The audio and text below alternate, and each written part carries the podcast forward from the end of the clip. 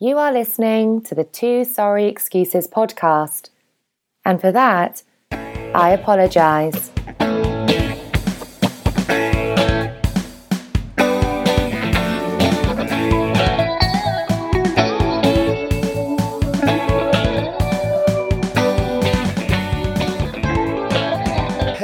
Hello, and thanks for downloading the Two Sorry Excuses podcast, recording live via via the internet. I'm your old pal Sanders, I'm your good buddy Liv. and if you are keeping score at home, this is 156.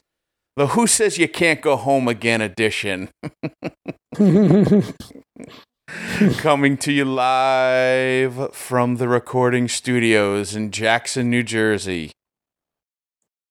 Yep, Actually, and not quite the recording studios. I'm in the back room, which uh, growing up was the playroom. Before that, it was the garage. oh, garage, Now it's called the adult TV room, the adult TV room. which I'm not it's sure. like the why- adult, the adult video room in right. There's a curtain. video store. Yeah, There's a curtain behind in Yeah. some random closet. I don't know why the kids call it the adult t- TV room because it's the first room they come to yeah. because it's got a huge leather sectional. Like uh, I don't know, two people can lay on it and not touch. Hmm. You know, like heads or feet, depending on how you're Yeah, laying. yeah. And there's a huge ottoman, which is probably I don't know, three feet by three feet minimum, and it sits, it wedges itself right in in the, you know, in the in the L of the sectional, so it it makes like a big bed, and the kids just jump on it like it's a trampoline. Oh, those kids, those crazy kids. It's probably the nicest thing my parents have ever owned. You know, you grow up with, you know, you raise four kids, you don't have nice shit. We wrecked everything. No, I know, I know. That's how it is. Oh, yeah. Everything's all tattered. Yeah, and, Exactly. So um there's this big couch back here and the kids come back here and and uh and abuse it like it's uh like it's a rented mule, but it holds up pretty good. So that's where I am. I'm I'm here uh uh house sitting. you're here. You're queer. You're not going anywhere. That's right. Because there's too much dog piss to clean up. so Oz is getting old. It's my parents' dog. You know, we talked about him Ah, uh, yes. last week, and um, that's my parents' big fear is that they they drop him off at the uh, at the the kennel, and he's not going to come back. And I I volunteered to to watch him, but they're like, no, we can't let you watch him at your house. It's a pain in the neck. he can't get up and down stairs. Blah blah blah. So I said, listen, I'll just come there. It's no big deal. I'll bring the dogs, and uh, you know, we'll have a a little old school sleepover. So I came yesterday and I'm staying for a couple days, but you know, he's an old dog. He has to go out every hour and Yeah, know, that's how Winnie was. You know, she was constantly peeing everywhere. You know, and now I'm good about letting him out, but I mean, I sleep. problem for- is Winnie never asked to go out. She would just pee. You know, yeah, see, same with Oz. He doesn't he doesn't yeah, let you you, have to know. be like proactive with her and take her out like every twenty minutes. yeah, so I set a timer and every hour I let him out and Yeah. um my dogs can last for a long time and they usually stay in the back uh in the in the workshop area cuz they're super hairy and you know there's a cat here that I don't want dead. So I try to separate the dogs from the Yeah, yeah, yeah. from the cat as best I can. But um so that's what I've been doing. I've been alternating between letting the dog out and cleaning up the piss from when I'm Good not deal. I'm not around. So uh, if my dulcet tones seem a little off this week, that's that's why I'm on some uh, some alternate equipment. All right. uh, but enough. enough about dog piss and more about human piss. How uh, have the uh, have the tourists left the city? Yeah, I mean, I really didn't see too many of them though, because, uh, well, I mean, I guess I probably did see a lot. I just wasn't taking note, but Yeah, I avoid the whole downtown thing. You know, That's it. That's it. if you avoid downtown, you can stay away from. No, there's tourists elsewhere, but you stay away from the real terrible ones if you avoid downtown. Yeah. You stay away from like a lot of the bros and the people that are here just to get fucked up. I mean, they're tourists uptown, but you're more likely to run the families and shit, you know? Right. Right. Did um couple couple things that I was uh interested in uh that I made note of here. Since uh since Mardi Gras was so close to Christmas this year, did you keep a Mardi Gras tree? I never even did a Christmas tree this year. so my Mardi Gras setup is the same as the one I had when you came here, which was supposed to be seasonal, but I said fuck it anyway. Like the uh, window with the beads all over it and the little shelf with all the stuff on it. Oh yeah, yeah. That doesn't that wasn't uh part of your permanent decoration?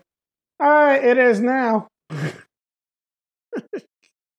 So It wasn't supposed to be. I set that up before Brian got here to give a little color to the place to show him, you know? Oh, okay. All right. Because Brian came in right um, the first weekend of Mardi Gras last year. Oh, okay. Do people generally decorate for Mardi Gras? Is it like decorating for Halloween or decorating for St. Patty's Day? Flags out and stuff and things on their doors. You know, some people Yeah. are more festive than others. But Sure. yeah, you see a lot of you'll see like um like there's a big mansion on Carrollton that I always pass with Bluto and they'll have the uh Mardi Gras bunting on the front. You know, which is instead of red, white, and blue bunting that you see around New Year's, it's purple, green, and gold. You know? Yeah, yeah, yeah. Oh, hey, speaking of that, I, I noticed that um perusing some some Mardi Gras themed pictures. So the the purple the purple is the seasonal color in the Catholic Church, right? Yeah, but I think the purple with Mardi Gras, you can go look all that bullshit up. I think that's like the royalty, you know, because purple's also the color royalty. Okay. And what are the green and the yellow for? Green is like, I mean, I think green is money and gold is gold. Yeah. Yeah. I mean,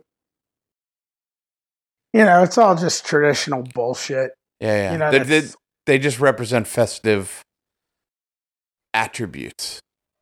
Yeah, I mean they have actual like um like you can I think it was probably the Rex organization that came up with that palette, you know. Oh, really? Um yeah, if you look about the truth about Mardi Gras colors, purple, green, gold. Uh, all right, here we go. Apparently, 99.9% of New Orleans is wrong about the origin of Mardi Gras colors. Yes, they're purple, green, and gold. In 1892, the Rex Parade theme symbolism of colors gave meaning to these colors. Purple represents justice, green represents faith, gold represents power. There's no denying that. Since blah blah blah, we don't really go. That's as far as we need to go now. We don't need a deep dive into why the circles telling us we're full of bullshit. Um, I really don't need that. But Ok- okay. All right. We'll pull the plug on it. Done. Moving on. But um, yeah. Still, why purple, green, gold? The choice of royal purple seems obvious. Then, according to heraldry, you need both metals and colors. When it came to metals, gold also seemed obvious for a king. Then, also, according to rules that determine coat of arms, there are only five acceptable color choices red, blue, purple, green, black. Laborde believes that the final choice came down to purple, gold, and green, or purple, gold, and black. Again, green must have been the obvious pick. So, what do you say when somebody asks you what's the meaning of the colors? We recommend you say, It's complicated, have another Bloody Mary. well, there you go. Uh, the only reason I asked and the only reason it caught my eye is because those are probably my three least favorite colors. Yeah. Oh, and here's got this on here, which I was. Um, I got a bonus thing on this website. This is a Mardi Gras, we- Mardi Gras New Orleans.com. And um, I was probably going to tell you this story, but uh, let's see. It's probably a deeper version of what I thought. According to legend, Mardi Gras colors influenced the choice of school colors for arch rivals LSU and Tulane. They say when LSU was deciding on its colors, the shops in New Orleans had stocked up on purple, green, and gold for the Mardi Gras season. LSU decided upon purple and gold and bought much of it. Tulane bought much of the only remaining color, green. the story I always heard was that um, LSU's colors were blue and white, but they were down here for a game or something. They didn't have uniforms, you know, so they went and got the, and because it was Mardi Gras, they got the purple and gold, you know. I didn't hear the relation to Tulane. You know, Okay. I mean, they were here to play Tulane. I heard the story, but I didn't hear this story. Well, Tulane got the leftovers because I don't know about that. Tulane would have already had colors. Yeah. Yeah. I'm surprised that it only goes back to the 1800s, 18 whatever. I would have The colors? Yeah. that it was uh, much older than that, you know? Yeah, I mean, there was that. You talking about Mardi Gras in general? The, or like the, the, colors of Mardi Gras? the, the colors, the, you know, yeah, I mean, f- that was a Rex thing. So I knew that, you know. okay. Um, yeah, about the LSU thing, it always made sense to me. That story, what I thought, you know, because blue and white, like that would make sense. That would have been their colors because the state flag of Louisiana is is uh, a blue flag with a pelican on it. You know, Right. Technically a brown pelican in her in her flock, but it's but it's white in the photo. You know, in the, on the in the image. So it would have made sense that they would have been blue and white before they were purple and gold. You know. Yeah, right, right. Yeah. Interesting. Funny thing is, they had um, because you know the history of New Orleans. This is the 300th anniversary birthday of New Orleans, Correct. being founded in 1718. But Mobile, Alabama, was founded in like 1702, I think, or whatever. Um, and the reason Mobile, Alabama was founded before New Orleans was because Mobile is at the Mobile Bay on the Gulf of Mexico. And okay. I, it was two brothers, Iberville and Bienville. Bienville founded New Orleans. Iberville founded Mobile. They were looking for the mouth of Mississippi. Mobile, they thought was the mouth of the Mississippi, which is why it was founded first. You know, because they were actually already in Louisiana. Okay. So technically, Mobile started celebrating Mardi Gras before New Orleans did. So the city of Mobile put up these um, billboards, like in the New Orleans, greater New Orleans area. You know, like one in Slidell, which is across the lake. You know, on your, you know, it's it's the extended suburb of New Orleans. You know. okay. And it was like, you know, come to where Mar- uh, America's first Mardi Gras, Mobile, 114 miles away or some shit. You know, it was like, there's a little kerfuffle about that. Right? He's like, big fucking deal. Of course, um, there are records showing that the first mention of Mardi Gras in colonial, uh, French colonial America was in 1699 in Plaquemines Parish, Louisiana. See, they were already down here. And I think it's in Iberville's writings. He says how, uh, oh, Mardi Gras came today or whatever, you know? It was March 2nd, 1699 or something. So it's like if they really want to get ticky tack, you know, they were acknowledging Mardi Gras down here in 1699, just not New Orleans yet because it wasn't founded, but they were in Plaquemines, which is now Plaquemines is, you know, 20 minutes away from New Orleans, you know? Right, right. Like Plaquemines isn't far from where we were when we went to eat um, Vietnamese food in the West Bank. Okay. You know, that was still Jefferson Parish, but you go down a couple of miles and you're in Plaquemines Parish. Yeah. Got it. So, and the other thing, it was like, really, they're going to play this game? Because Mobile Mardi Gras is fucking lame. I, you know, that's like Branson, Missouri claiming to be the show capital of the United States, you know? yeah, like if they're going to call out Vegas or some shit. Right, right. Yeah. Exactly. Like yeah. there's only there's only one place as far as I'm concerned and and learning that Mobile even celebrates Mardi Gras uh, is is news to me because Mardi Gras is a New Orleans tradition. Yeah, that's I mean, what that's what you the associate. thing that they might have taken that they were inspired by Mobile to get started was the whole cruise thing and having these balls, the Mardi Gras cruise. Okay. Um, because that's a very th- big Mobile thing. But the parading, like they have parades, but like the parading and like stent, that's a New Orleans thing, you know. yeah, So, I mean, no one's gonna pass up friggin' New Orleans. Be like, oh, I'm driving past New Orleans. I'm gonna keep going another two hours to Mobile. right. You We're know? almost we're almost there, kids. yeah. Oh, but it's not technically the first Mardi Gras. Let's go. Right, right. Yeah. Um, hey, speaking of parades, what was uh, what were the big highlights? Uh, as far as I go, Yeah, yeah. As far as you go, Um, let me Did- think. did you hit Zulu this year? I did not hit Zulu, and I'm a little disappointed I didn't. But it's because I could have woken up and just rallied and gone to it. Because that's But, Tues- um, that's Tuesday morning, right? Yeah, and my sister, usually my brother-in-law's sister and Sloan go every year. Yeah. But um okay, well we'll get to I never went to any parades until the Thursday before Mardi Gras. I'm pretty sure I didn't because the weather was shitty. Uh I didn't go the first weekend because I was just hanging out and those were like you know, the first weekend's kind of like that's when Brian was here last year, and that's why they did the All Star game that weekend. Didn't mind it messing with Mardi Gras because those aren't really big parades, you know Right.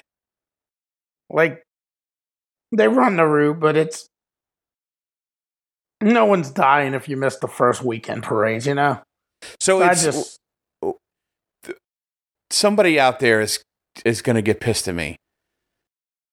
But just refresh my memory. So it's it's Tuesday is Fat Tuesday or Mardi Gras. Then yes, the weekend, and then there's a weekend before that. yeah. All right, So here's like the way 10 things 10 really work. January sixth is twelfth night. You know, King's Yes. Day, the Epiphany. Yes. That's when the Mardi Gras season technically begins. Regardless of when Easter. is. Yeah, no matter when it is, no matter if we have an early Mardi Gras like we, we did this year or a late one, you know, whatever, it always begins January 6th. Got it. Yeah. So sometimes, now that they play these friggin' February Super Bowls now, sometimes a, a big parade will conflict with the Super Bowl, which I remember a few years ago, that well, a few years ago, like nine years ago, I think it must have been, no, it was probably 10 years ago now because uh, I know where I was. Uh, when it was the Super Bowl that the Patriots lost when they wanted to feed it to the Giants. That year, Bacchus, which is one of the huge super parades, ran the same night as the Super Bowl. You know? Okay. And that wouldn't have happened before 9 11, because before 9 11, they were always January, you know? Right. And um, so it rarely, I'm trying to think, I don't know explicitly, but it doesn't happen too often, but it can happen, you know? Yep. Um, but that was a very early Mardi Gras that year. So officially it starts then. Uh, a real parading, well, I guess the first parade is Krewe du Vieux, but that's not really a real parade.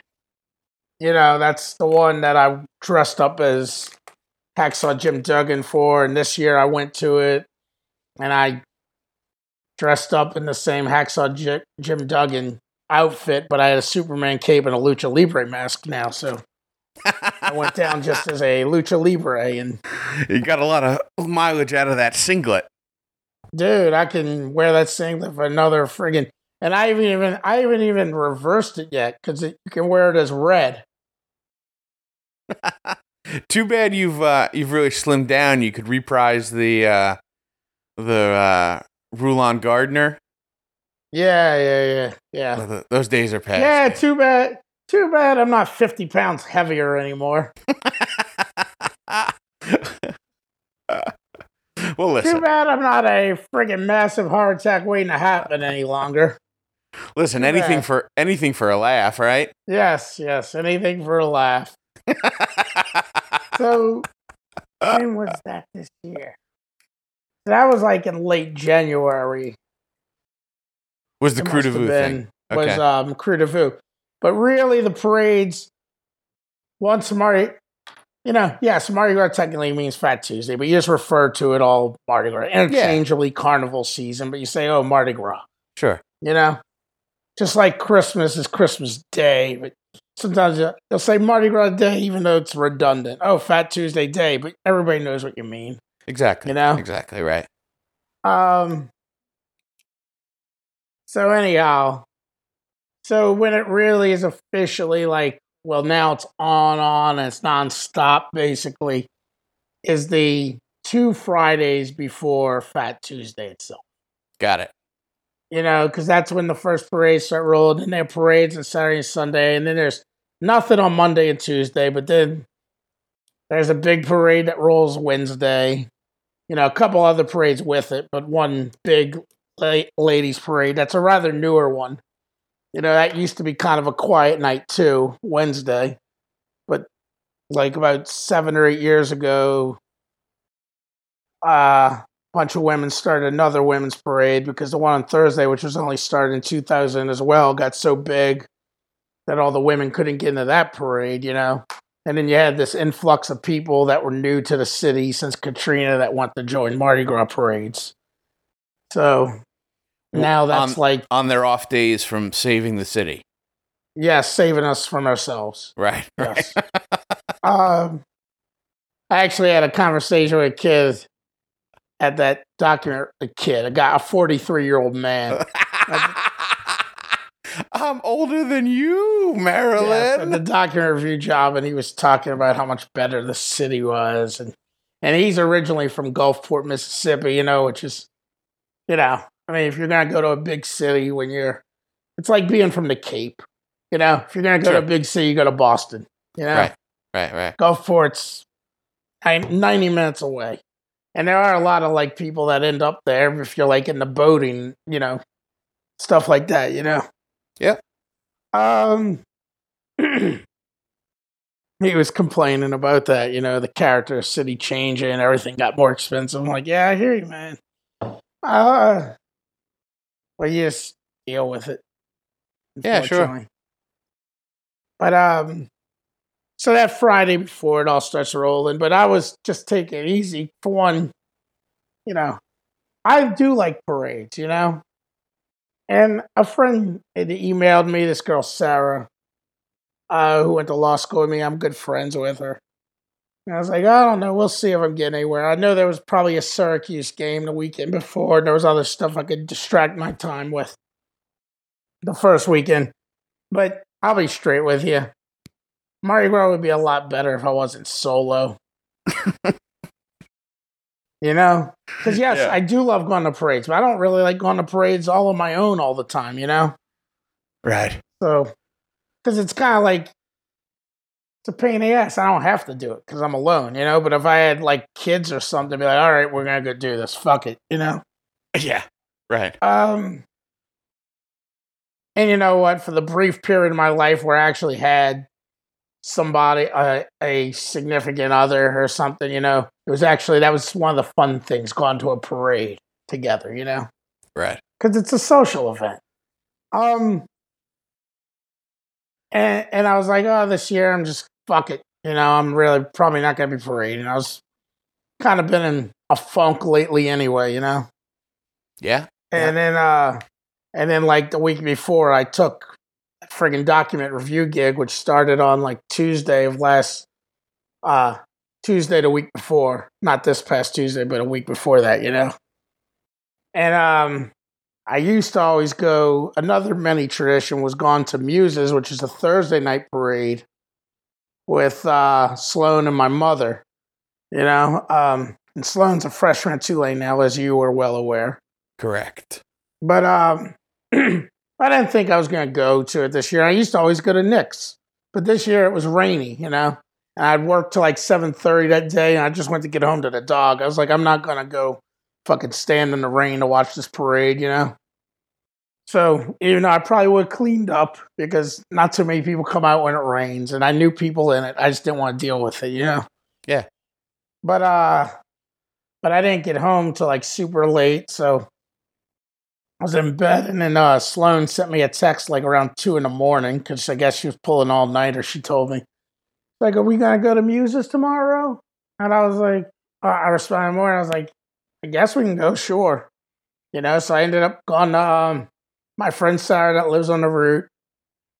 Ended up that's actually where Brian and I watched the one parade you went to last year. Was that in front of Sarah's apartment? Was that where you met Um, Harry Shearer? No, that was Harry Shear's like from 2010. Uh, but I mean that same apartment. No, no, no, no, no, no. This is a different friend. T- t- whoa, you have two friends. Yes. No, that was on Napoleon Okay. near the near the beginning of the route for Muses. That was probably 2010 or 11. The Harry Shear parade. I was Right. telling somebody that story the other day. Um, yeah, because now you're in a room doing document review, so you're talking to everybody about everything. Right. Apparently, except the documents that you're reviewing. We're talking a lot about the documents because it was a fucking patent case and nobody's patent attorneys. You know, Right. and this is the first time I'm ever doing this. It's like that you're getting advice back and forth from the attorneys who have outsourced it to you. It's like they don't even fucking know. And the problem is you're dealing with engineers, you know, because that's what the patents were all about, you know, medical device equipment, devices and stuff. Okay. And usually patent attorneys are like engineers and scientists. Well, I mean, you can vouch for this. They think differently than regular people. And like Well- they will address information just like as if it's old hat that anybody should understand. You Uh, you know who can really vouch for that is my mom. But yes, you are correct. Yeah. and the thing is, when the patent attorneys talk to the engineers that that they are working for, their law firm, everything's fine because well, the engineers under the patent attorneys understand engineers because all the patent attorneys have scientific backgrounds, which is why they're in that type of law. Right. You know, Right. like doing copyright and trademarks on medical devices. You know, uh, but so like that shit kept changing. You know, we'd sit there, and we'd have debates. It's like, well, they've contradicted themselves on this. And it's just like you make an executive decision, you move on. It's like, well, I'm treating all this shit like this now. it's like guarantee you, whatever we do is not losing the case. right. Uh, Right. You know, it's just that they have so much of this stuff, which is why they're farming out this discovery stuff to a team of of uh attorney of part-time attorneys you know Right. Like a rogues gallery. yeah exactly and uh, so uh, you're talking so- about you were talking about the Harry Shearer. yeah so the harry i mean so the harry shear thing was that was years ago when i and i i was telling somebody a story yesterday. And then i remember telling them because it was my friend avm ashley van meter and her well now husband his medical school buddies. And i Okay. went down there and met him and i got there late like near the last 10 floats of the parade i remember. It's and that's a real family area. And i'm standing there i realized standing right next to me is harry shear and i remember i was like that's the relationship to why i was telling a story yesterday. One of the guys there he's a guy from he's he's my age but he's from san francisco and he moved here a few years ago because he's like i just needed a change from san francisco you know? And uh talking about how small of a city it is which was a recurring conversation i had the other night. I, like new orleans is such a small town. It's like the most famous person in new orleans you're probably like two degrees removed from you know Right. Right. like that's how small it is. They say six degrees separation. Here it's like two, maybe three. If you're if you're born and raised here, it's that close, you know. Right. Um and this guy from San Francisco, he's like, Yeah, well, it amazes me how you know, you see like famous people around town here, like the famous like whereas like in other cities you don't see the most famous person just chilling. He's like, yeah, like I saw Drew Brees in the park. You know, I was like, yeah. I was telling him how years ago when I saw John Goodman just shopping for groceries all by himself. You know, it was just like, you know, no big deal. You know, it's like guys down here that live here like that. You know, they just embrace it because it's not like in LA where everybody ignores you. People are gonna come up and say shit to you because it's New Orleans. Yeah. And that's the way people are. But like you gotta just embrace it. Like Sean Penn would never live here. right. You know? right. Somebody who hates being recognized would never live here. Right. But um so obviously and I and I know since that time other people have run into Harry Shearer at certain places like the Barkus parade and stuff where I brought Bluto a few years ago. And I didn't go to Barkus this year even. You know, that's where I should have gone. That was on Bluto's birthday. That was the day of the Super Bowl. Okay. Um, see, that's what happened the week before too. It was Super Bowl weekend, the first weekend. yeah. Um, so like you know, if Harry Shearer lives here, if anybody recognizes him, thing is, I don't think a lot of people do because he's Harry Shearer. Right. You know, Right. he's not John Goodman level of fame where his face is all over a million movies and a long running sitcom. I run Um, into at least one person a month that could be Harry Shearer, but isn't. You know. Yeah. I mean, his biggest claim to fame at this point, if you're a regular person, his biggest claim to fame is if somebody tells you, oh, he's these voices on The Simpsons. Yeah. You know. But if you're a regular person, you're probably not so into knowing who the Spinal Tap guys are, who was on SNL in 1985. You know. um. So I remember when I saw him, I was like, "Well, I gotta acknowledge him, but I gotta say something to let him know I'm a real fan." Right. Uh, Right. not something like, not something like Spinal Tap, because yes, that might let him know, but he probably gets that a million times, and not The Simpsons because that's too, that's too pedestrian. Everybody knows about The Simpsons if they know that's him. So I said, I just said to him, I real quickly, I said, "Hey, Mr. Shearer," I was like, "So I'll let you know, I love synchronized swimming." He was like, "Oh, thank you." and the funny thing was, later on, I remember we go back to AVM's apartment, you know, which was a little double or whatever back then, you know, in an old house right there. And I was telling um, guys, like, "Yeah, Harry Shearer's right out there." One of the guys like, "Harry Shearer's there. I love him." He's like, I can't believe he was there. I was like, yeah, well, you were standing next to him for probably like three hours and you didn't recognize him. You don't love him all that much, right. you know? Right. Because he's, when you know it's Harry Shearer, you know it's Harry Shearer. You know, once somebody tells you, you can't unknow that that's him. Yeah. You know? Exactly. Exactly. It's not like you'd be like, oh, no, no, you're sure that's not just the guy that works down at the pharmacy, you know? He's got a pretty distinct look when you know it's him, you know? right. Exactly. I mean, he is real chill. Like he just stands there. I remember he was just chilling there, you know, and he was with, you know, he must have been with friends and family, you know, and he's just enjoying a fucking regular parade along the family area of the route, you know? Yeah. And um and those are the type of people that live here, which is cool. Yeah. Um, so Sloan and I went down there that night. And uh on Thursday we watched Muses and we came back. We got pizza. It was really late, so that was fun. So we kept that little tradition going. But then Friday, did I do anything? I don't know. What did I do Friday? I probably didn't even make it. No, I did. Because there's a guy that always does a party every year. You know, that lives along the route. So I went down to his thing. First, I went and what did I do? I think I went and watched the parade. Somebody else. No, I didn't even get home because I was working and I was working on the West Bank and way the fuck out there on the West Bank. So I didn't get it. I didn't get out there till kind of late, you know, because I needed to come home and you know feed the dog and spend some little time with him. I didn't want to turn right around, you know. Right. So I got out to that guy's house and I went, hung out with those guys, and then I didn't get out of control. But I took the streetcar down to Napoleon because that's where it stops doing Mardi Gras parades.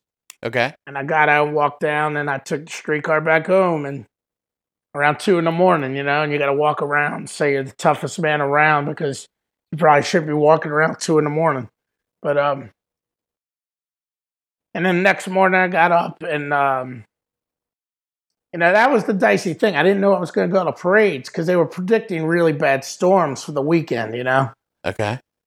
And uh, in the middle of the night, I know it stormed really bad, and but I knew a couple of people in the early parades, in the uh, uptown parades, and that's also Endymion Saturday, which is one parade that runs through Mid City, near uh, near Jesuit, and like not far from Parkway where Mari worked. Yeah, sure, sure. Um, so that's the big Mid City thing, and that's what everybody does on Saturday, like lo- most people.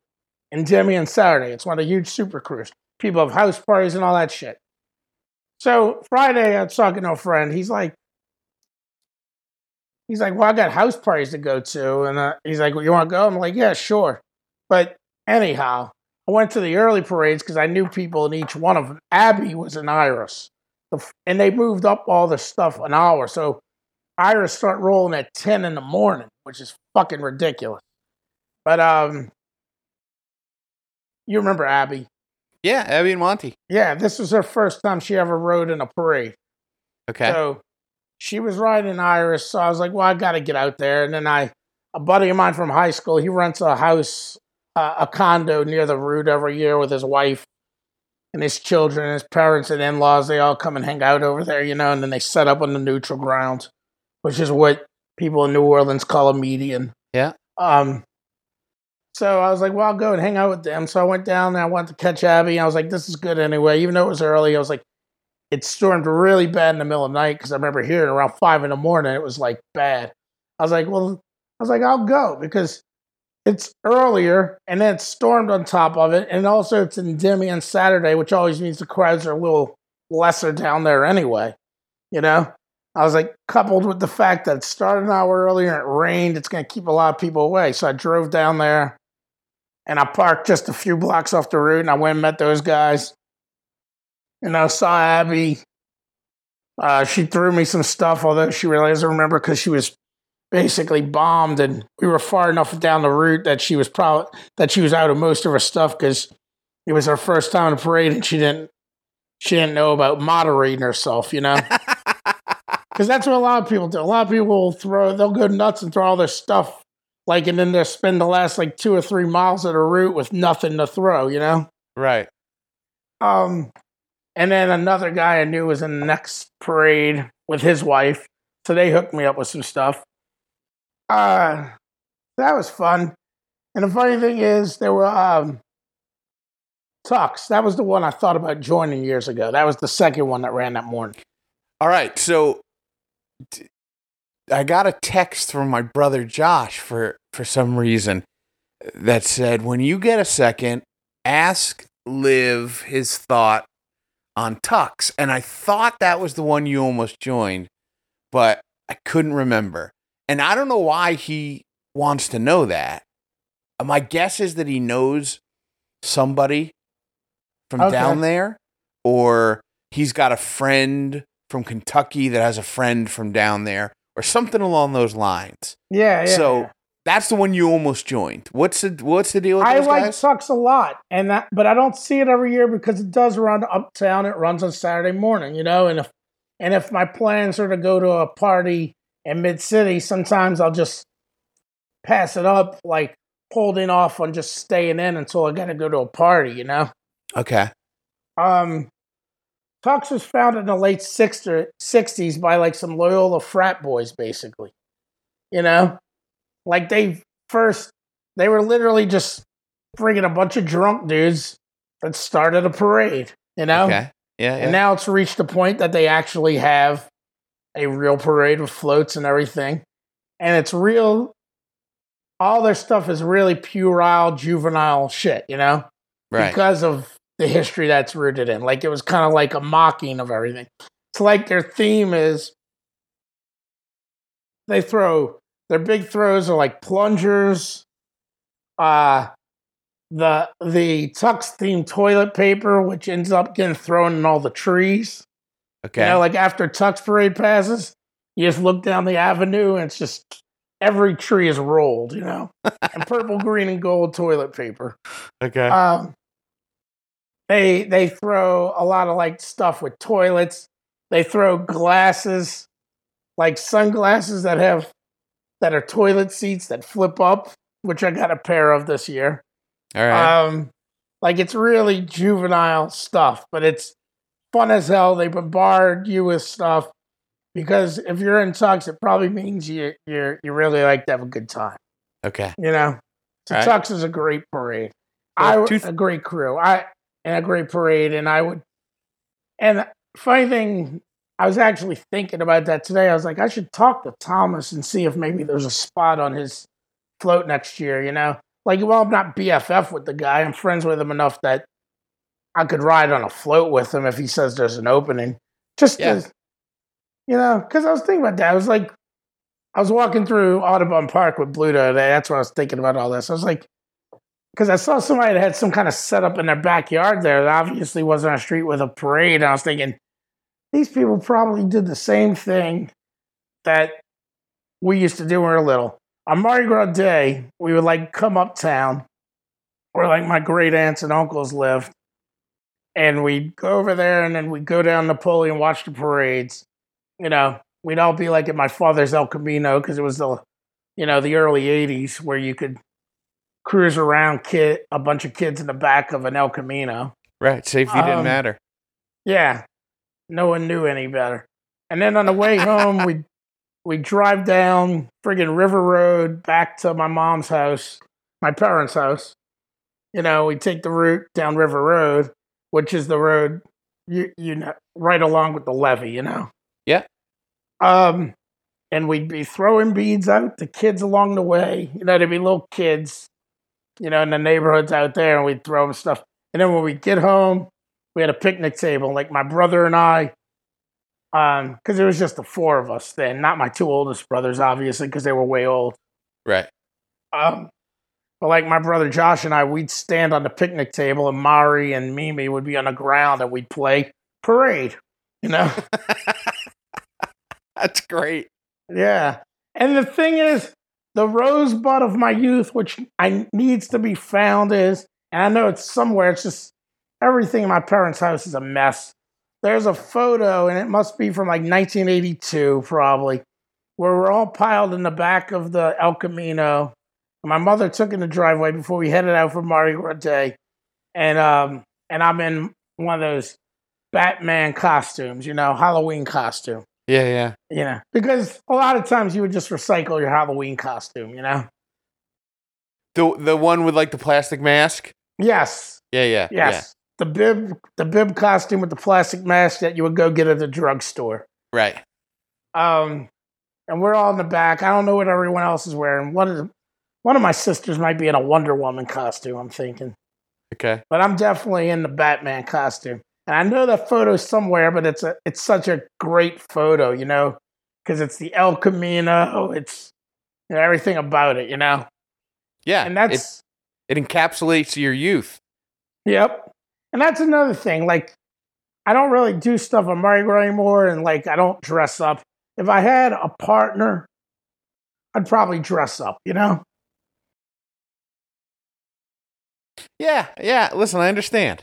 I Yeah. if i had kids i definitely would dress up i'd be like hey let's dress up you know my parents didn't dress up it was us you know Yeah. Yeah. my yeah. dad de- if anybody was to dress up my parents didn't but it would have been my mom because she was more fun than my dad my dad's not fun at all you know he is like if you took fun you know 180 degrees away from fun is my dad he is the opposite of it. You know? Uh, like going with the flow rolling with rolling with the punches that is the opposite of my dad yeah and and if you can't like go with the flow and roll with the punches you're never going to be a fun person you know? Right. Well, he was too busy making sure you didn't fall out of the back of the Camino. yeah right. Same guy whose parents let him fall out of a window from the second floor, whose then parents let his firstborn son fall out of the same window, basically. Your oldest brother? Yes. Uh, It's a tradition. Um, well, good thing you don't have any kids. yeah. Well, there's no f- second floor from the fallout over here. Uh, my mother always likes to say he was raised by the wolves. Yeah. So,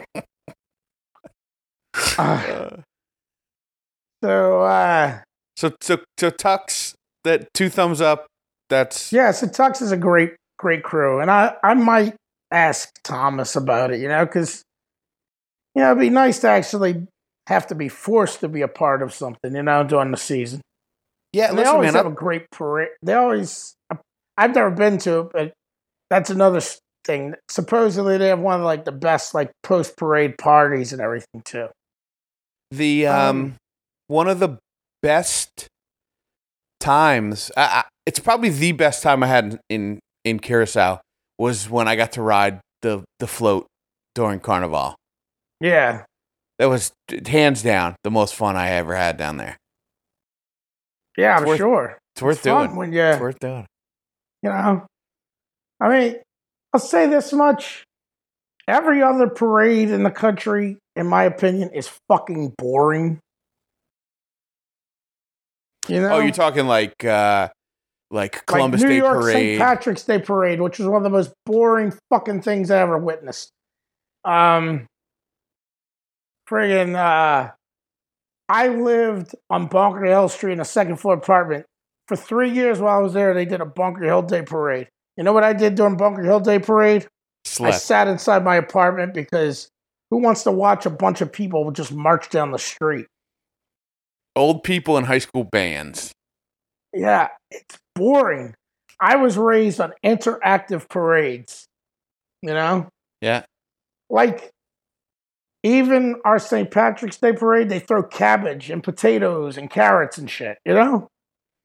So I'll give this to the Toms River Thanksgiving. I'm a the Toms River Halloween parade, which um, is funny. It was always kind of an inside joke uh, between Ange and I because growing up, we'd go to the the Toms River Halloween parade, which they have touted as the world's largest Halloween parade. Now, granted, Yep. there's not a lot of Halloween parades, um, but technically, the New York City uh, Greenwich Village parade is the is the largest. But that's just like a shit show.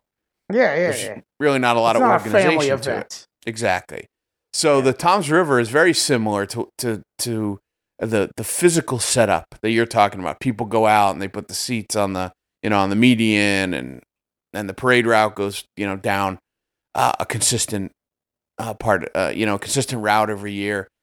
Um, but they do well because it's Halloween. They throw they throw candy and they throw stuff. Yeah, I mean, Halloween, you got to give people candy.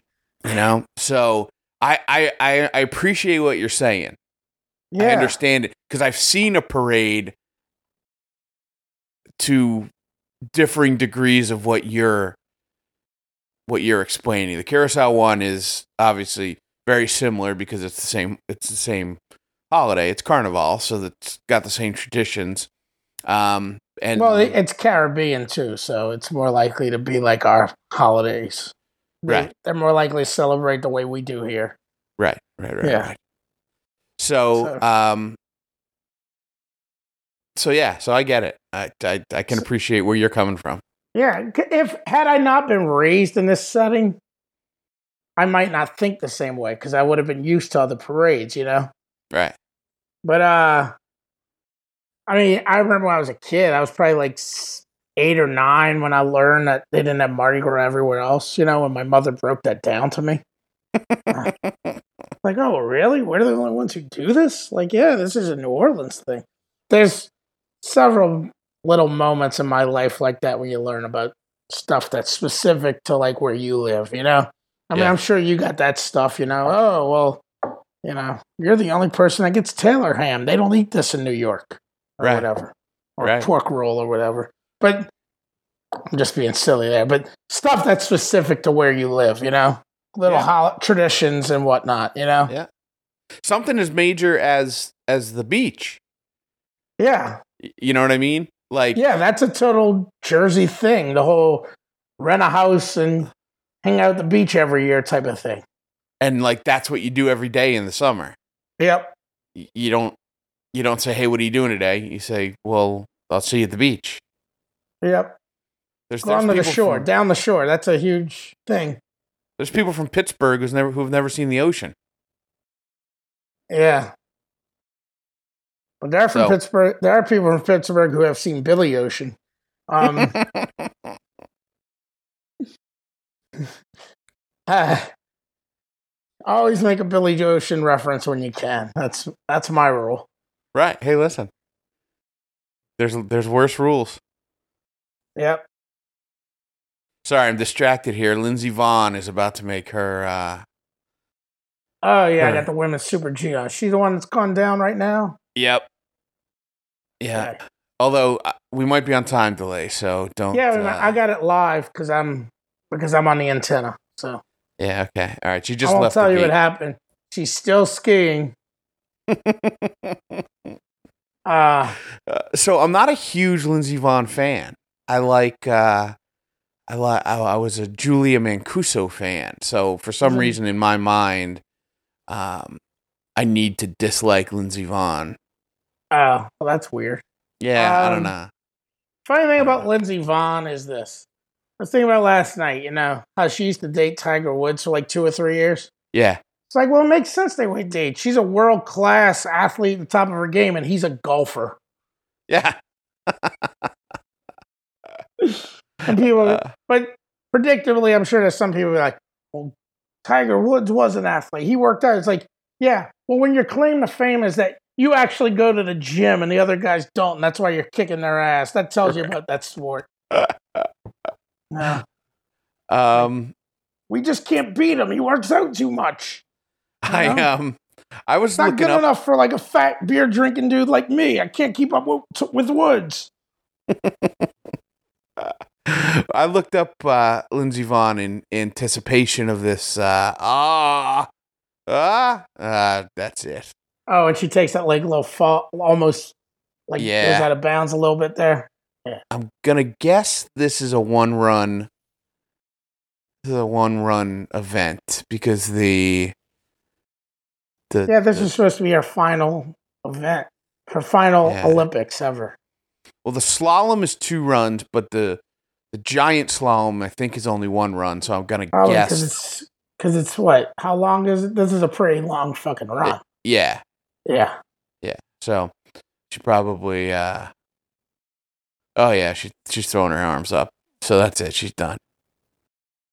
I don't know if she's. I wonder, I wonder how many other uh, racers they have to go. Yeah, she's the first, right? She got the number one on her bib. Oh, was So- she number? It's probably Oh, thirty. yeah, more. yeah, she is number one. Okay, that kind of sucks. yeah, yeah. Yeah, I mean, at least she's ahead of this woman's pace. I um, yeah. Listen, I don't like her, but I'm not rooting against her. You know, yeah, so like, like they they they've been, um, you know, running all these promos. This girl is on fire. Have you seen Yeah. all those promos yes, promoting Yeah. this this race? right. I think even and, you know it gets Keys really is a- intimate, and I, I and I don't really follow skiing, of course, because I don't ski. I don't live a snowy area, you know. So Yeah. anything I know about Lindsey Vonn is, you know, it's contained to every four years, you know, Yeah. for like a night, you know. Yeah. But they were showing that, and I was like, I'm like, man, Lindsey Vonn, she could beat the fuck out of Oh, just how physically intimidating she is. like physically, like she is strong. Like they're Yeah. in that com- that promo, they're like, you know, they're kind of, yeah, because you don't. I mean, I know why they're doing it because they're in these suits the whole time, you know. So they kind of show her like, and she's had the surgery, so they're showing close-ups of like her knee, you know, put on all the outfit, you know, yeah, yeah, yeah. and it's like she is. And she looks like I don't know how tall she is, but she looks like she's probably tall for a woman. Yeah. You know? Yeah. Like she's Um, she is a physical specimen. Well, eh, that explains why she statistically is the greatest female skier in the world. Her Because her stats. size? Her, what's that? Because of her Yeah. size? Yeah, yeah, yeah, yeah. Totally. Okay. She she kind of revolutionized the the sport um, on the World Cup circuit, where they kind of you know ski professionally. Um, yeah. she's the all time winningest female. Uh, she's got you know records, overall titles, individual titles, the most podiums, like every record you can imagine. And they break it down in some, they have some more objective format. So, like, Bode Miller is the number eighth greatest giant. Yeah, he's done the uh, skier. color. He's done He's pretty good. He's good. I Yeah. um I thought he was a douchebag. Well, he was a douchebag at one time.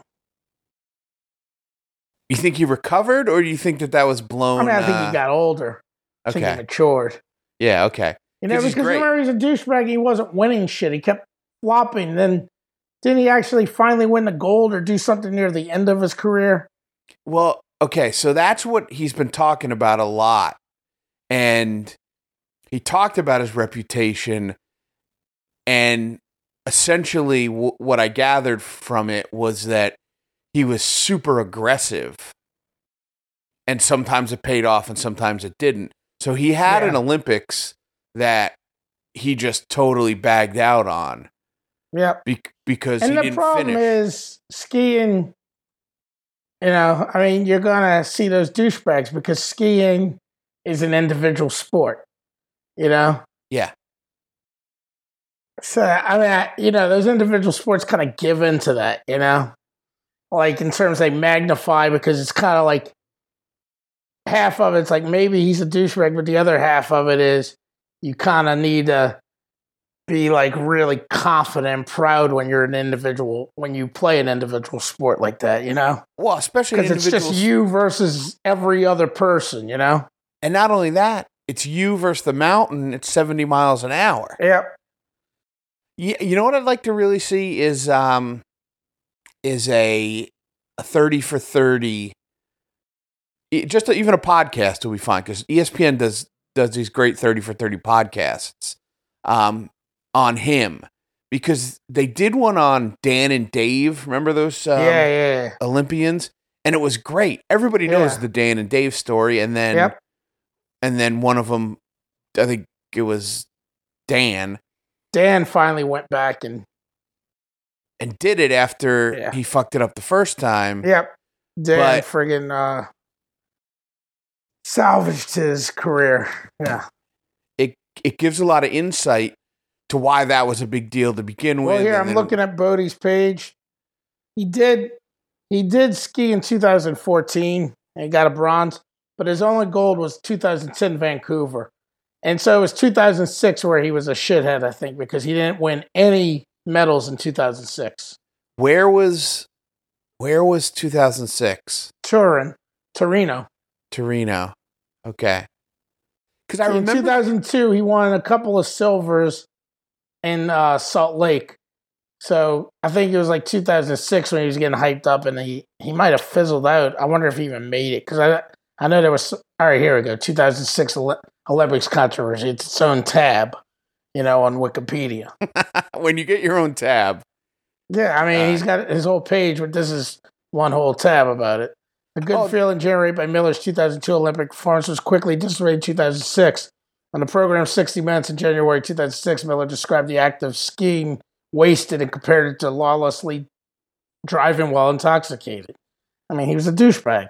yeah yeah Um, yeah okay You know, he throughout the Olympics, Miller said, "I'm just trying to ski in a way that's exciting for me." In an interview shortly after his last race, he said that it had been an awesome two weeks and that he got to party and socialize at an Olympic level. yes After an okay. unapologetic Miller interviewed with Tom Brokaw, interview with Tom Brokaw, Bob Costas concluded in a primetime editorial that Miller might finally get what he want to be unceremoniously forgotten. Miller received negative coverage in the American international media. Editorials focused on his attitude, simply not caring about the Olympics or about his performance. There's another paragraph, so we don't read it. And that's what I remember. He won the gold in 2010. It was like redemption. And know, Yes, it's like, okay. oh, he's he's actually fucking not, you know, he's actually coming back, you know, and I think, I think like 2006, I think he's been a lot cooler since, you know. Because I remember there was he of had course, a big he's 40 fucking years old now, dude. there was a you big know, he was Nike born October campaign. 12th, 1977. Of course, he, he should be mellowed out by now.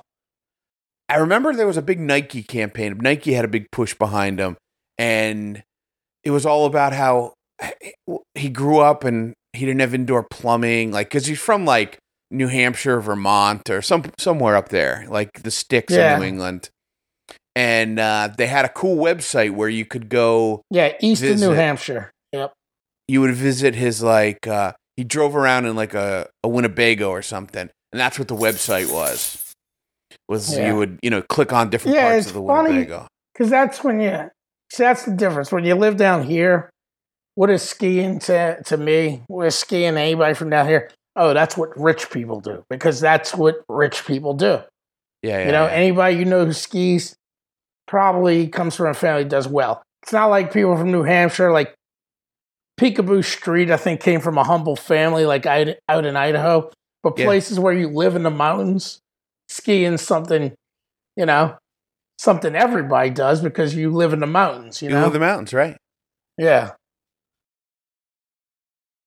Like, but like, if you're from New Orleans and you're going skiing, you probably have some money to burn because who the fuck is going to go do a sport that requires all kinds of special equipment that you need to fly to?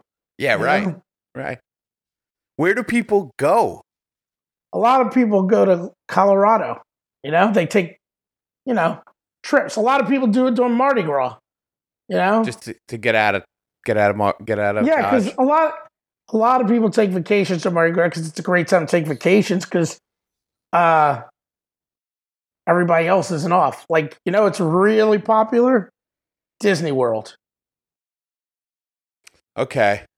Disney All World right. vacations are really popular in Mardi Gras people with families because you go to Disney World, it's all people from Louisiana. You know, it's not packed like it is during the summer. You know, It's the it's the off season. It's cheaper. yeah, it's the off season. Like, you know, you you're you're you come from one of the few places that actually has a significant chunk of time off. You know, yeah, it makes sense. It makes sense.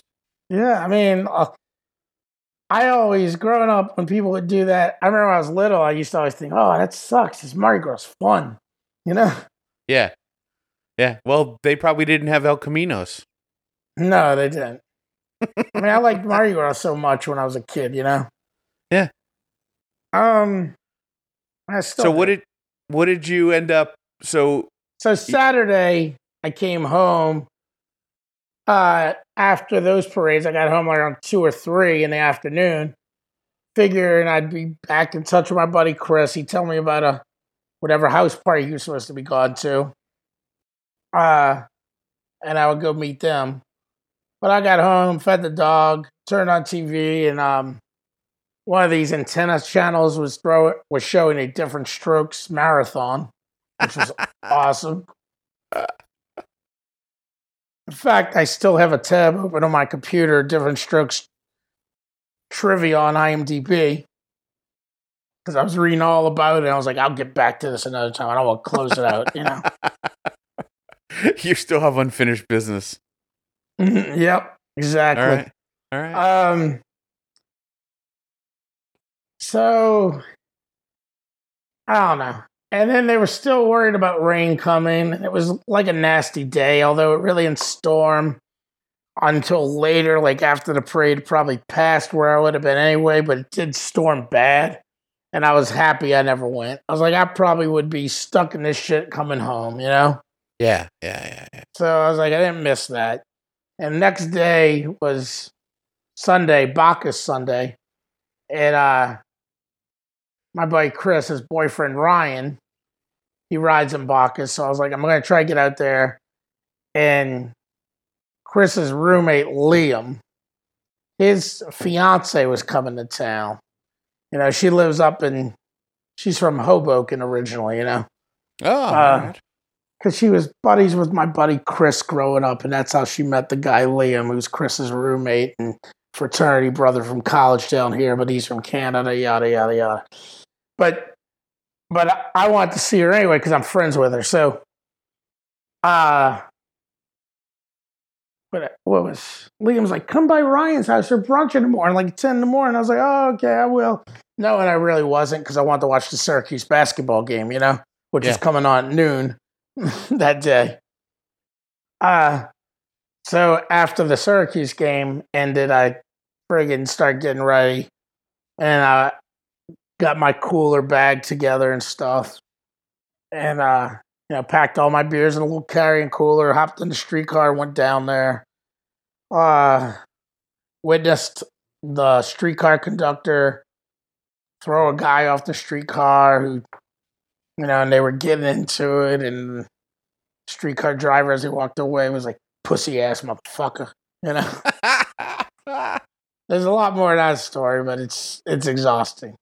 Uh, Okay. it was an exhausting experience in it. Right. Um, so my plan was I will stop by and see Liam and Megan, you know, and say what's up to him. I had my little sign for Ryan because he was going to be in Bacchus.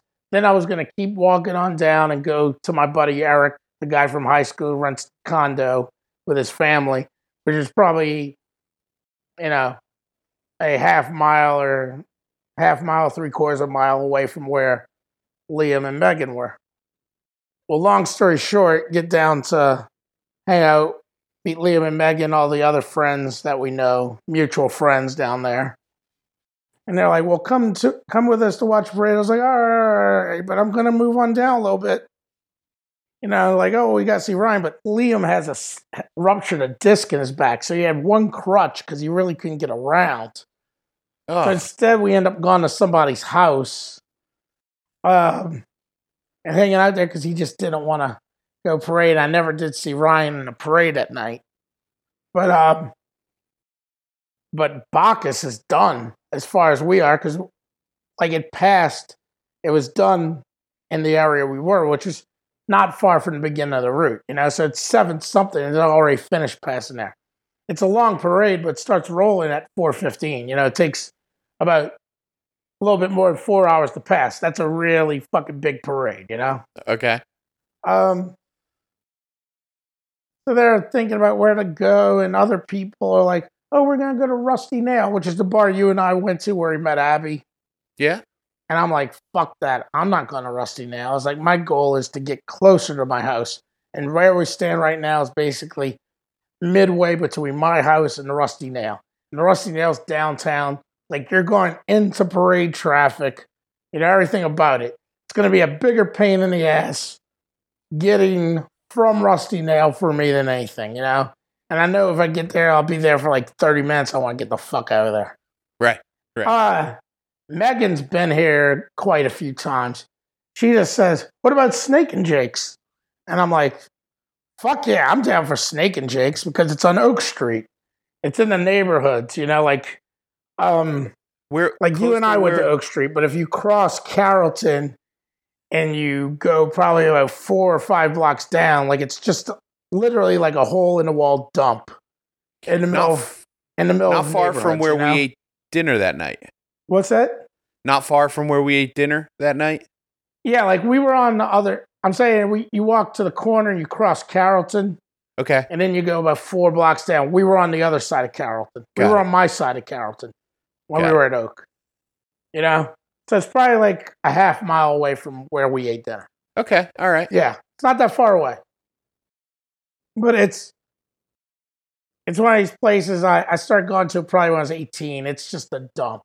You know, like they don't have any glassware. There's no glass at all. Everything's served in either cans or plastic cups. Okay. Uh, funny thing is, it was like the type of place you'd walk in there, and usually wouldn't go there till at least two in the morning.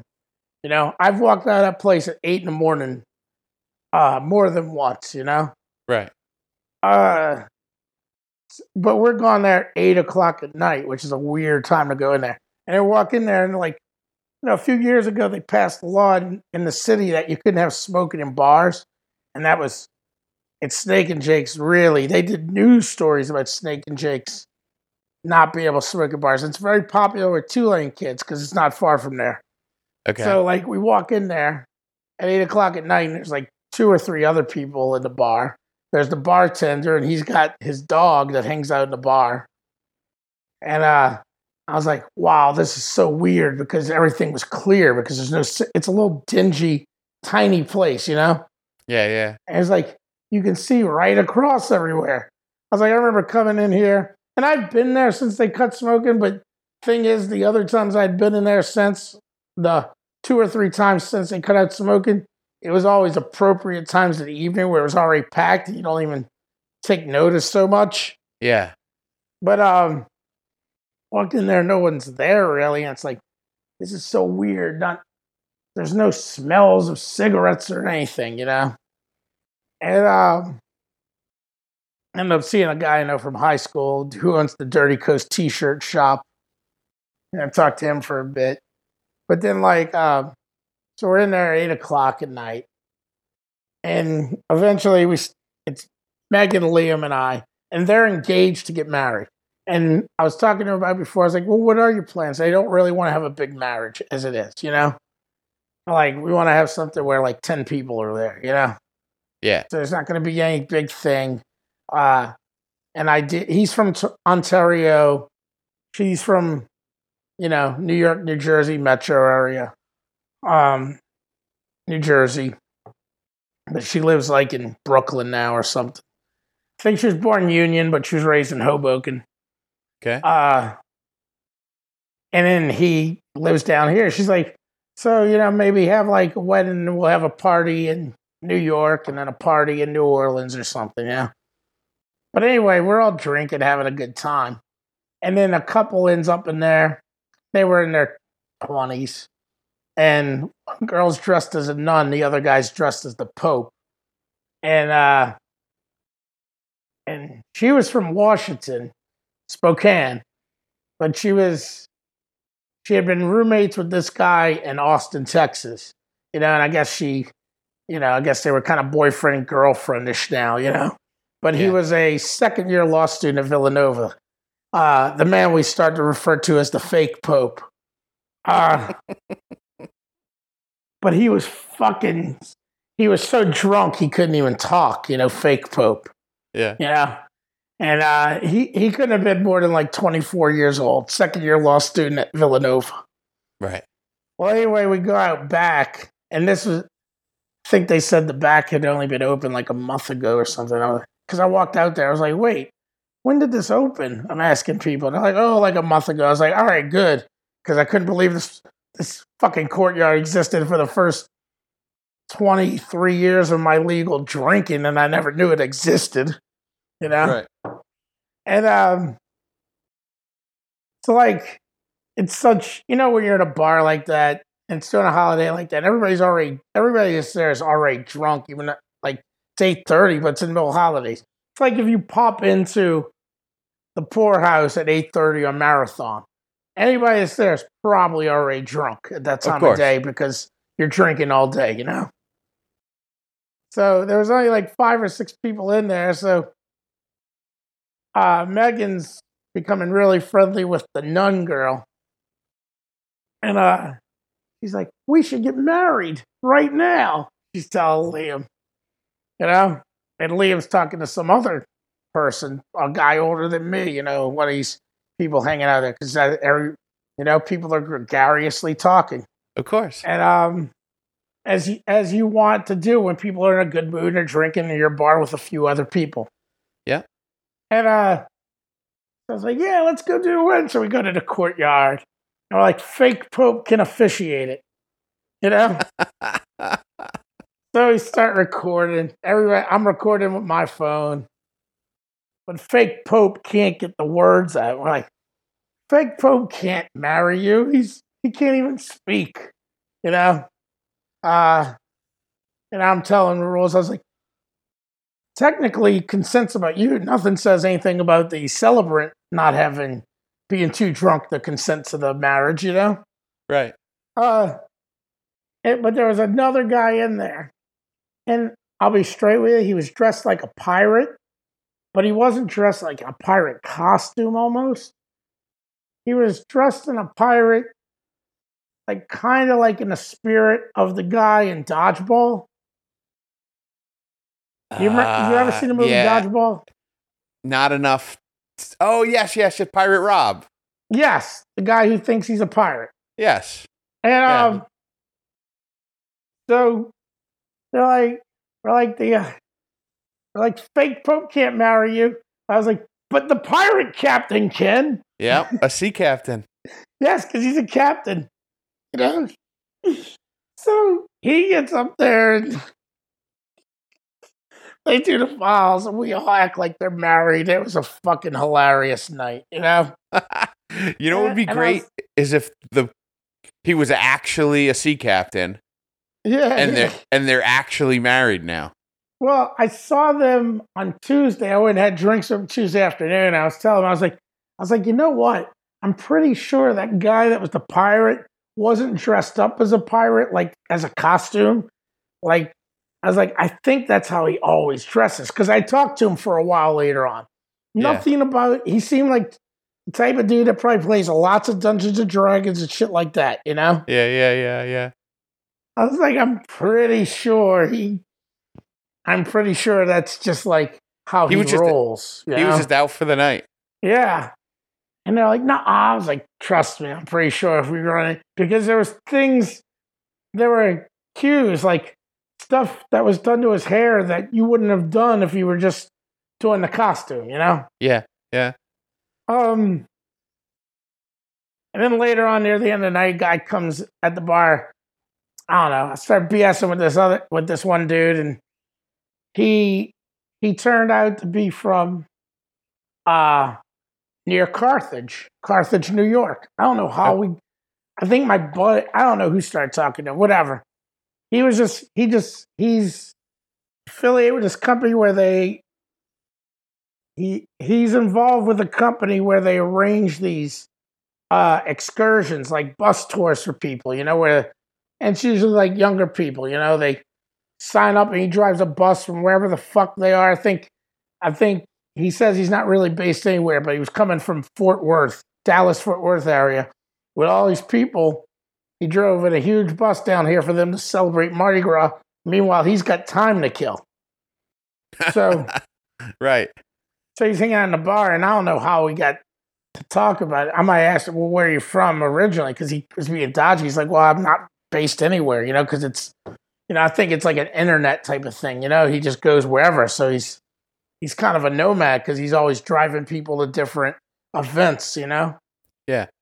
Um, I was like, well, I went to Cirque. He, it came up, and he's like, and then he's he's gone on uh, saying where he's from, and I'm like, oh, are you from such and such? I was like, I know of these guys, the Powell brothers, you know, and he's, and then he starts revering the Powell brothers, you know, and he's he was born in the uh the late '80s. This kid, you know. Yeah. And uh, we start talking for a while. Turns out he's a Cirque. He's super fan, basically.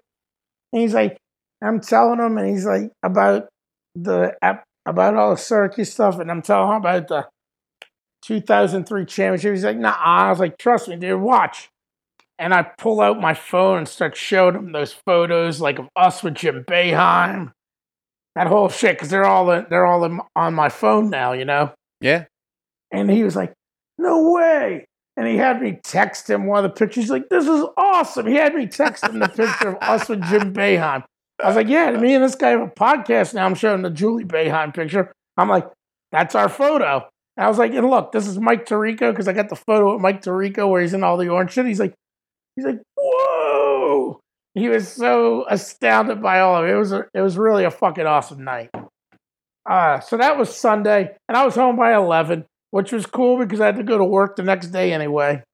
Okay. You know, but like the thing is, even though I wasn't like completely hammered, Mardi Gras just exhausts the fuck out of you, yeah, you know? you're moving. You're mo- you're out. You're always on the Oh. move. dude. I had like fourteen thousand steps on Sunday alone, according to my uh, according to my fitness tracker. You know, Yeah, you're moving. You're standing. Yeah. You're lugging.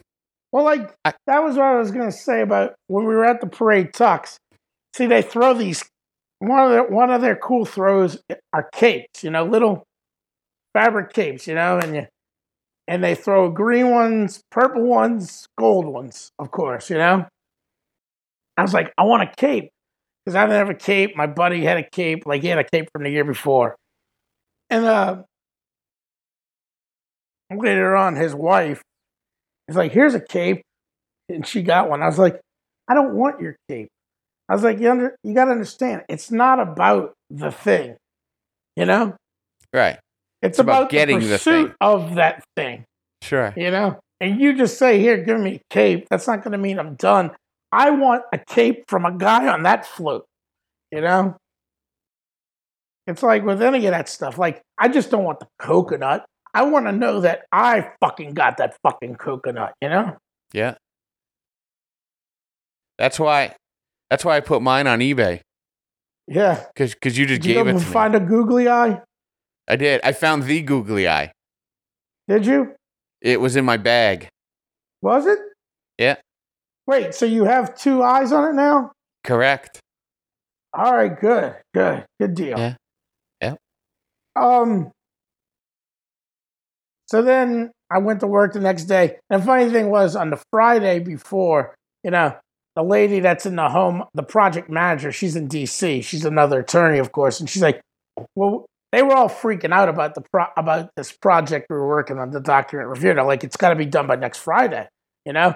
And at this point, they were afraid that wasn't going to get done because we we really only got started on Wednesday afternoon because there was a big fuck up and it was very dense shit. You know, it's like how are we ever gonna they're thinking, how are we ever gonna get through this? So on Friday they're freaking out, they're like, Well, who's gonna be here when, you know? And at first I sent the email to her, I was like, I will probably come in. I was like, fuck it. I usually get a Zulu, but I'm usually home by eleven. I was like, I'll come twelve to five. You know? So I sent the email, I was like, Well, I don't plan on coming in on a weekend but I will come in 12 to 5 on Tuesday, you know? And like Right. the guy next to me, he said the same thing, the dude from San Francisco. But then I go in Monday, I'm like, dude, fuck this. I ain't coming in tomorrow at all. You know, I was like, everything was so much easier Friday before fucking the weekend happened, you know? Yeah, of course, of course. You know, because it's a marathon, not a sprint, you know? Yep, yeah. And then um, he's like, "Well, you're not bound." He's like, "I'm probably not coming in either." But uh, but by Monday, I think they had gotten a lot of the initial work done. I think it seems like everybody's mellowed out. Like the emails were a lot more laid back. You know, like if you're not coming in tomorrow, just let me know. You know, like Yeah. once they saw that shit actually got done, because there's a lot of people that do a job like that. Like there's a lot of older people, and then some younger people even who just don't want anything to do with Mardi Gras. So they don't fucking give a damn. They come in on the weekend to do all that bullshit, you know? Yep. So a lot of those people came in and did it. So so I just like, well, I'm not coming in tomorrow at all. But because the one reason I want I didn't want to go in to start the day, see Jacob Orpheus Harry Connick Jr.'s parade rolls on Monday night. The parade he started back in '93. Okay. Um, Jacob's old neighbor works at this costume shop that is owned by a man named Sonny Borey. Sonny Borey used to be the director of the Philelectic Society, aka he was the theater director at Jesuit, which is where Harry, my high school, the Harry Connick Jr. graduated from as well. You know. Okay. Uh, so he has he has been the captain of the parade since Harry Connick Jr. started it, because you know the guy's a theater director. Family owned a costume shop. He obviously knows theatrical flair. He's the perfect type of guy you want when you start a parade. You know. Yep. His costuming and put it on a show is a very big deal. So Colin's old uh, Colin, Jacob's old neighbor, uh, always gets tickets every year that. Well, Mr. Borey's mom, she directly owned the store. She died last year, uh, like the day before the parade, apparently. And the one time Jacob goes every year, pretty much not every year because he's been to Disney World before with his kids. But uh, for last year, I went with him one year. It was just in the regular area. But now that Sonny's mom's not around, the lady gets she's moved up to you know she gets the vip tickets which allows you to sit in an area where it's all catered food and open bar. And he's like, come, he invited me like three weeks before. And I was like, oh, fuck. He's like, and bring a date. I was like, oh, I really did not want to do it, you know? Yeah. Hey, why did the lady have to pass away for for those tickets to get bestowed? Well, To who? because Jacob- is it Jacob's always give her wife? regular tickets, the regular tickets, which allow you into the the Orpheus Ball.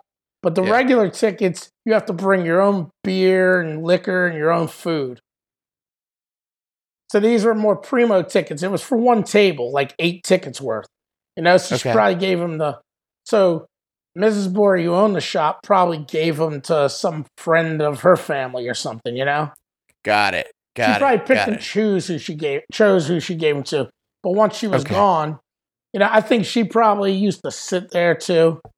You know, Got it. bring So so the tickets are people. f- they're freed up because she's not taking them. yeah, and just to get into the Orpheuscapade, even if you're just sitting in the friggin' area where you got to bring your own shit, the tickets are probably two hundred fifty dollars.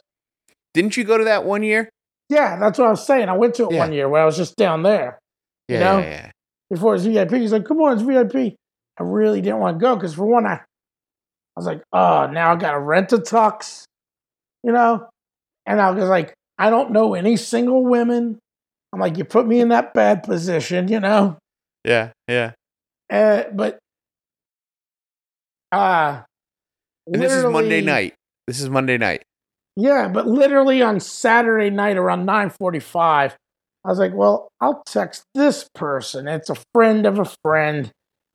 And I was like, "Ah, I really hate doing this because I didn't talk to this girl in such a long time, and she's just friends of really good friends. You know, I like her and I know her, and we've known each other for ten years, but it's not like I see her all the time. You know, I probably hadn't seen her since last Mardi Gras because she marches with a group. You know." Yeah. It's not like calling up like Liz Stillman or somebody and being like, Yeah. "Hey, you want to go to this with me?"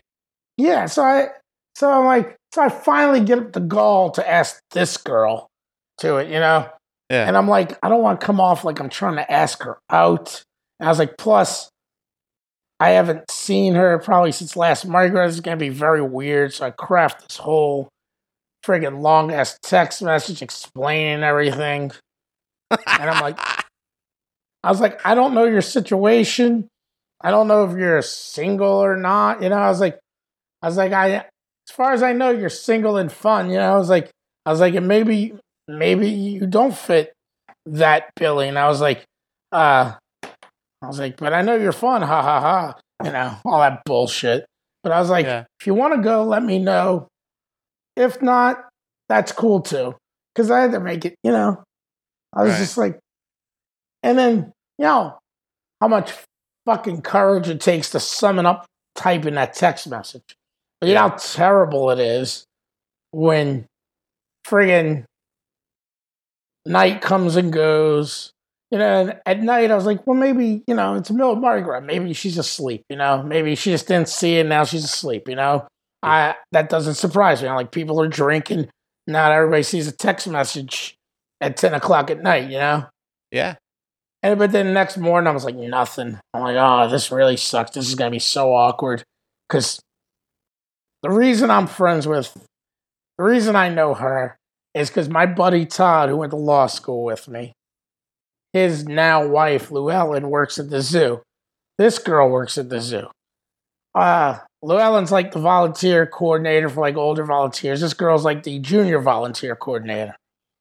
You know, so that's the connection there. I was like, and that was another reason why I was holding off on asking her because I was like, oh, this is weird, you know? I was like thinking, should I call Llewellyn and ask her? And part of me is like, well, I don't know if I should ask her because even if she's available, Llewellyn might kind of discourage me from asking her, you know, because sometimes women are weird like that, you know?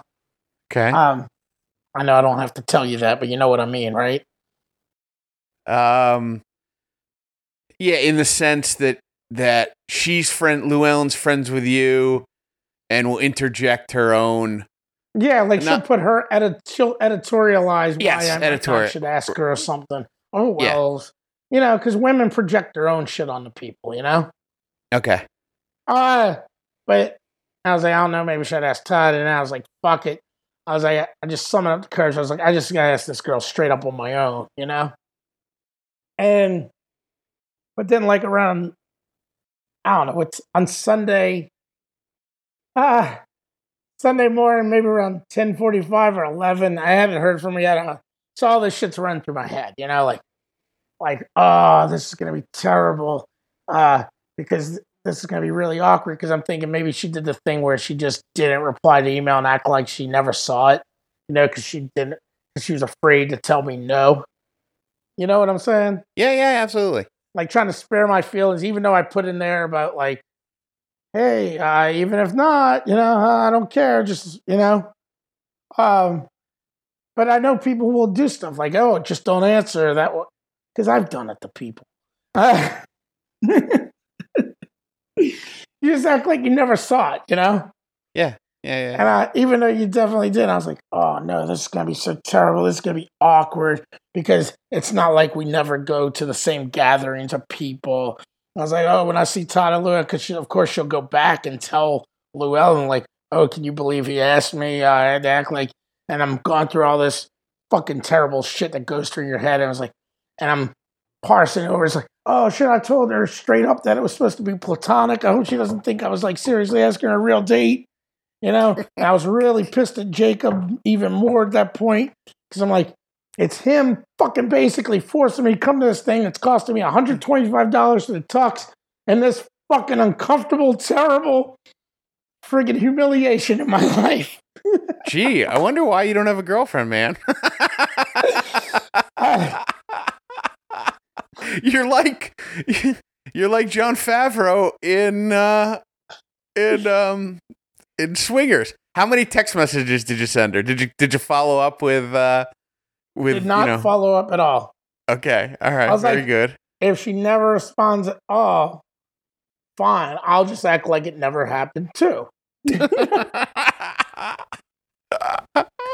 what time on Monday or what time on Sunday is this, right? Because it's Sunday. You you yeah, sent the message. I was like, yeah. It's like ten something at this point. I was like, well, she definitely saw the text by now because I know she's not. And she's a thirty six year old woman. I know she's not.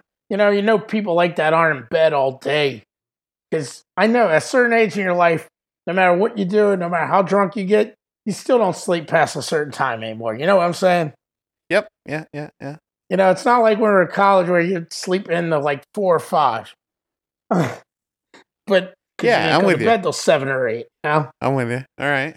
Uh, and then around eleven something or whatever, she texted me, and she's like, "Oh, I'm so sorry. I just got your text message. Blah blah blah." She's like, "What time is it Monday? I'm supposed to go to a friend's party. Let me know." And so then, of course, I'm in the process of like, I got to text Jacob because I don't actually have the tickets yet. I was like, what time is all this, you know? Right. Because I got to let her know. And of course, I got to be as convenient as possible to encourage her to go. Yeah. You know? And I, te- I was like, oh, thank God. Thank God. And a weight was taken off of me. And I text her back. And she's like, uh, eventually, she's like, yeah, I'll go. You know? All right. Figured all right. out all that. And um, she's like, Well, what are you doing today? You're going to be at the parade because what crew is she marching Oh, she was marching in Thoth that day. Thoth was, so her crew, Rue La La, was rolling that day. That was another thing before.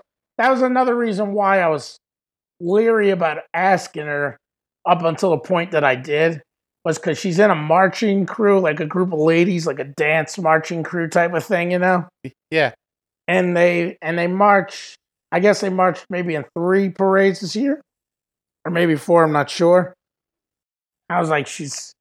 I was like, all right, you're doing all that. You're probably not gonna want to fucking go to some ball on Monday night, you know? And then, and then before I finally asked her, I was like, well, let me. Go. So I looked up their web page. I was like, they'll have a calendar of all the praise and marching. I was like, because I'm not going to ask her if it turns out she's marching in Orpheus, you know? Yeah. And so I look and I'm like, oh, all right. Well, apparently Thoth is the last time. I was like, all right, so I'll ask her. And she's like, you know, we had a little exchange. She's like, well, I'm, she's like, well, what are you doing? She's like, you know, she's telling me, she's like, I'm ready to, she's like, I'm ready to march in Thoth right now. We're ready to leave. And, you know, sending me the last text, you know. She's like, I'm behind float 36. What are you doing? I was like, oh, well, I'm sitting at home because I'm a fucking sick individual who's, who has to watch the, uh, as I told her, who has to watch my college basketball team play. Like, even though it was a nice enough day, I knew people out. I wasn't leaving anywhere till the Syracuse game was over. right. So I didn't end up seeing her marching that parade. But next day, we had to coordinate because she was at a friend's house. And technically, I should have gone to her friend's house to meet her because she's like, I'm going to drive, because she lives on the other side of the river. Uh, and where the ball is, is at the convention center, which is right next to the, basically right next to the bridge to go to the other side of the river, the bridge Okay. that you went over with me. Yep. Um, so she's like, I'm going to drive to such and such these apartments down, this big apartment complex down there, and park next to them and walk down. But because, you know, I was really thinking to myself, I was working that day too. I was like, well, I'm going to get home in such and such time, so I probably need to just start rolling out to like seven. You know, start even getting ready till seven. I'm like, I'm not going to get home till seven. I got to feed the dog and hang out with him a little bit because I can't. When you leave him here for nine hours, you just can't turn around and say peace. You know. Right. Um, and realistically, but because, you know, I was grateful she was doing this favor, I didn't want to be overbearing. Although I was really thinking, no, no, it'd be better for me to get the Uber to where you are now and then you drive us down together. But, but having a conversation with her, she didn't think of that, and I didn't want to be pushy since, you Yeah. know what I'm saying? Yeah. So, long story short, she's like, "Well, I'm driving to Soleil." I was like, "Well, I guess I'll get the fucking Uber to to the Soleil." So I cut hail an Uber, which was actually not going to be a bad price, eighteen something. See, where she was was Tchoupitoulas, and that's where the parades begin. But where she was, which is what she was near Tchoupitoulas and Napoleon, and that's where they line up. But the reason why it would have been better me for for me to go there because at that point the parade had already passed. It was easy to get to where she was from my house, you know? Yeah. Getting to the Soleil from here actually shouldn't have been that difficult since she was able to get. Problem was the Uber guy was a fucking idiot, you know? So instead of, and problem was I wasn't thinking, or else I would have told him right away what to do. But another thing is, he's a guy getting paid to drive a car. He should have known what to do, which is he should have gone to Tchoupitoulas near the beginning of the route. Instead, he went down above St. Charles, and then we get down to the area, and the problem is you can't get across St. Charles, you know, to get to Tchoupitoulas, you know, because the parade is rolling that whole way, you know. Yeah. Yeah. Yeah. Yeah. So, you know, she's texting. She's like, well, "Where are you?" She's like, "I'm gonna. I'm just because I was supposed to meet her at the Soleil." She's like, "Well, I'm just gonna walk to the convention center alone." I was like, "All right." I'm like, "Dude, can you get me to the convention center?" I was like, and this is when I'm thinking it's gonna be 1888 or whatever it quoted me. I was like, and I know we're changing up. I don't know. Maybe I'll throw you a ten dollar tip or something. He's like, "Yeah, whatever. We'll figure it out." Yada. You just you know the whole hailing thing. I was like, well because he fucked up, he's got to drive all over the place before he finally gets me to near the convention center, which ends up taking like an hour, which should never taken as long as it did. And I was like, well, let me see. And you get the Uber thing, and I look at it later. And it was like, your Uber trip with such and such cost 40 something, whatever, you know, because he went all over the fucking place. right. And I was like, right. well, fuck that. He ain't getting no $10 tip out of me. Yeah. you Right. know? But so I was so Mimi had texted me about, oh, you coming to Zulu with us? I was like, well, I'm going to Orpheus. Text me in the morning. She's like, we're leaving at 6:45. Well, I was looking at my phone, but you know, the activity tracker gets the um the text messages, so they don't always show up on as a notification on my phone on the lock screen. Right. Right. So e- even though I'm like kind of like sleeping, I keep checking the phone because I would have told her, hey, I'll go with y'all had I seen it. By the time I finally look at my phone, I was like, oh, she did send me a text message because I didn't see the notification on the lock screen. I'm thinking, well, maybe she overslept. You know, it's like 7:30. She's like, "Oh, we're parking right now." You know, I was like, "Oh well, that sucks," because I was like, I could have rallied to go to the parade. I was like, at that point, it's like I'm not going through the pain of ass and getting up. Because the whole point is, I don't want to drive. I was working on like four hours of sleep, you know, from drinking. I got home three fifteen, you know. Yeah. So, you know, Megan and Liam kept texting. Well, Megan was all day like, "What are you doing?" And they're telling me where they are. I'm like, I was like, odds are I'm not making it where y'all are. They were down by Lee Circle, then they went into the Marigny. I'm like, I'm definitely not going that way, you know? So I took Bluto for a walk, and there were um, like the truck parades roll after the big parades, and they were all lined up near my house on Claiborne, big street uh, yep. near my house. So I took Bluto out there. I was like, we're checking out floats. I was like, oh, it's like Mardi Gras anyway, you know? And then um, this is Megan's first Mardi Gras. She's texting me. She's like, "Well, we want to get out of the quarter, Pro- primarily because Liam's back was all fucked up. They were ready to go home, you know, because yeah. they're hanging out, you know, and there's nowhere to sit. You're in the streets down there, you know." And I was like, "Well, come." I was like, "Let's go to Bayou Beer Garden." You know, the where I think you went there with me, didn't you? The beer no, garden? we we passed it though. Oh, we talked about it. You were like another day. Um. Uh. Yeah, it's, it's two blocks away from Parkway. Yeah. Yeah. Yeah. Yeah. Yeah. So anyway. Oh, there's another run to go, I guess, because this just says standing. Um, I'm referencing the Super G. Oh, okay. All right. Well, but good. I don't know if, whatever. Maybe there's more people to run. I don't know. Um. Anyhow, uh, as first Marty, where I was like, I was like, be honest with you, because this is the truth. I was like, this is like two in the afternoon. She's texting me about all this. I was like, she's like, we gotta get out of here. And where the where Liam lives is in Lakeview, you know, right on the Metairie line. I was like, yeah, just get out of there. I was like, I was like, beer garden's a good place to go. I was like, it's chill. I was like, to be honest with you, if you stay down there, once you leave there, once you leave where you are, in the French Quarter, Marigny, wherever you are, dressed up and all that, Mardi Gras over in the rest of the city. You know? Because that's what right. Mardi Gras over basically. Some people stay out for the truck floats. Uh, but some people like like me, usually it's oh, you do Zulu, Mardi Gras over. Or you do Zulu and Rex, or you just do Rex and Mardi Gras over, you know? Mardi Gras basically over by two in the afternoon, you know? Because the next day is a work day, you know? So I went and met them and then had a few drinks with them, got saw some other friends, had a good time, and was home at eight o'clock at night, and that was Mardi Gras. So, you know, it ended up being successful this year. All right. My only issue was I was like, I'm gonna have to take up smoking or something, so I have something to give up. You know, I went and had my traditional Mardi Gras lunch of Popeyes because when she told me, "Oh, we're gonna make our way home," I was like, "All right, good, perfect. I can go to Popeyes." So I went down to Popeyes and picked up my um, three-piece white spicy with red beans and came back and ate at the house as for my uh, for my Mardi Gras lunch because I decided a couple years ago that's my new tradition. I will always eat Popeyes on Mardi Gras Day. All right. Because Popeyes is a quintessential Mardi Gras meal anyway. No. Why is that? Well, A, because Popeyes is from New Orleans, so it's very popular around here. And yeah.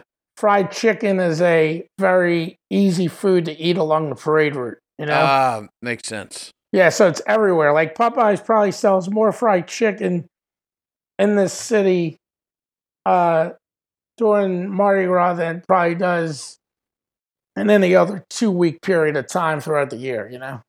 Yeah, sure. Yeah. And yeah, every fried chicken joint, I'm sure this is every fr- every place that sells fried chicken, this is their peak fried chicken time of the year, you know? So, yeah, sounds Yeah, I mean, it was a. I mean, so what was that? That was about uh, five minutes or so. Yeah, yeah. we left some time to talk about the Olympics. Uh, if you want to get into that now. Uh, I want to get into actually eating some dinner, man. yeah, man. All right, that's good Got my stuff, piece man. of tuna ready to cook since it's Lent. Even though I really don't believe in all the Catholicism stuff, I still, you know, observe not eating meat on Fridays. Sure. You got to have rules. You got to have Yeah. some rules. Plus, I love seafood, so it's an excuse to eat seafood. All right. All right, man. Well, then on that note, with apologies to Kirk's brother, we'll see you guys next week. Yeah. Um, good night, Fredo. Buenas noches.